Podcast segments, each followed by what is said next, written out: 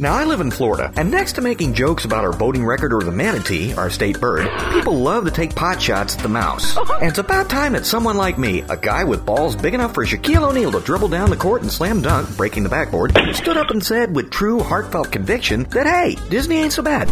You're talking about a corporation built around a magical place that does nothing but bring starry-eyed wonder to kids of all ages, from those newly in diapers to those on Social Security, and also in diapers. It's a place that demands that you have fun, from the hundreds rides that at any given time 3 might be up and running to the army of colorful mascot characters wandering around and spreading joy to people all over the park, thinking about nothing but getting back to their dressing rooms where they have both air conditioning and heroin, all just for the kids. Hell, I remember when I first went to Disney World. I was 18 for grad night. Look, even though I only lived about 2 hours away from the place, Grandma wasn't about to spend money to take me there. You want to see a 6-foot mouse, I'll slip Granddad a couple of Percocet and he'll be in the backyard with a dinner plate on either side of his head in no time. That was her motto. Well, that and fuck child labor laws. Now, grad night is when Disney shuts its doors to the unwashed public and about 2,000 high schools airlift in their graduating classes and lock them in overnight, where they all fight to the death to determine this year's King of Space Mountain.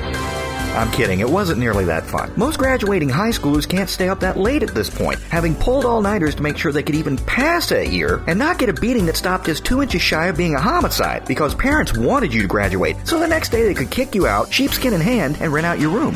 So at this point, I was good for one spin on the teacups, then I jammed 3 of those rental strollers together and snoozed till they said we could get on the bus and go home. What other park gives you an opportunity like this? But that's only the beginning. Thanks to Disney, you can see wonders only dreamt of by people with severe ADHD. You can go to Animal Kingdom and see rare and exotic creatures you've only read about sleeping. You can go to Epcot and see such technological marvels as laser discs and upright vacuum cleaners.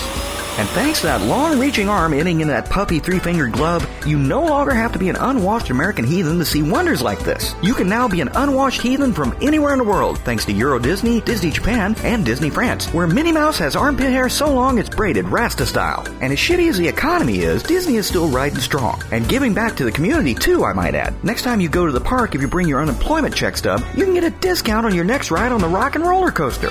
New businesses would do well to watch the mouse. They've got their act together. Except their marketing department is run by irradiated gerbils. Now, I could take shots here at the fact that with all the direct-to-DVD sequels and live-action cartoon movies that Disney has ass-raped more childhood memories than George Lucas, but that's not fair. George won't even give you a reach-around. But besides that, Disney is far from the only company that does this. They're just the only ones that do it well, mostly. For every item you can get with Winnie the Pooh or Simba on it, you can get just as many featuring Batman, Shrek, and Hello Kitty. And that's including adult toys. The one for Shrek is called the Donkey Punch. I don't even get paid scale for this, you know. But Disney is the undisputed king of unintentional but wide-reaching fuck-ups when it comes to product placement. Remember back when Disney was raiding the children's library and turning every kid's book that wasn't checked out or stolen into a movie? Well, they stumbled upon Tarzan, which wasn't a bad movie, but of course next came the licensed merchandise, and one was an action figure, Rad Repeating Tarzan, that at the press of a button would give off the trademark Tarzan yell and move his fist up and down, which to a lot of people looked like the toy was screaming in ecstasy and beating his knockwurst,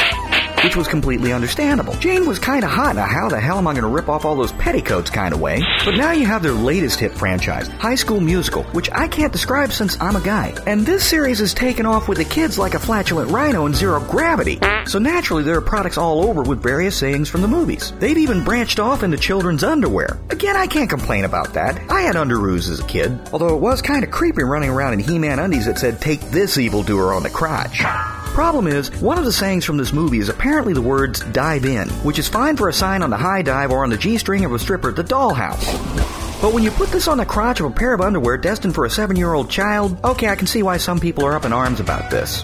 But again, you have to look at the source. It's a saying from a movie, like Use the Force Luke or Puppy Power or Royale with Cheese, all of which would make great slogans for underwear. And yeah, someone was asleep or hungover when they stamped approve on the dive-in concept, but I doubt Disney was thinking anything but, hey, maybe we can make some more money off these movies with this. And look at the facts. The only people that'll ever see these panties are either parents buying them to make their little girl happy or drive their little boy straight into therapy, or someone who took a wrong turn in the power tool section in Walmart and ended up in the kids section. But it comes down to nothing but an honest and stupid mistake, and one which the company will recover from. I have nothing but respect for Disney and all its affiliates, because next to Microsoft, is there any company that seems to have their shit together more? And even their worst leader could have done a better job than the last decade of presidential candidates. I'd have voted for Michael Eisner. Hell, I'd have gotten a chuckle if my unemployment check had said Hakuna Matata. So this is Pointy Weasel at point.prehost.com and Movio.com saying that, all considered, I hope they don't thaw out Walt anytime soon. I think you take a look at the last 10 years, look over at Goofy, and tell him to go thaw out John Wayne. We've got some ass to kick.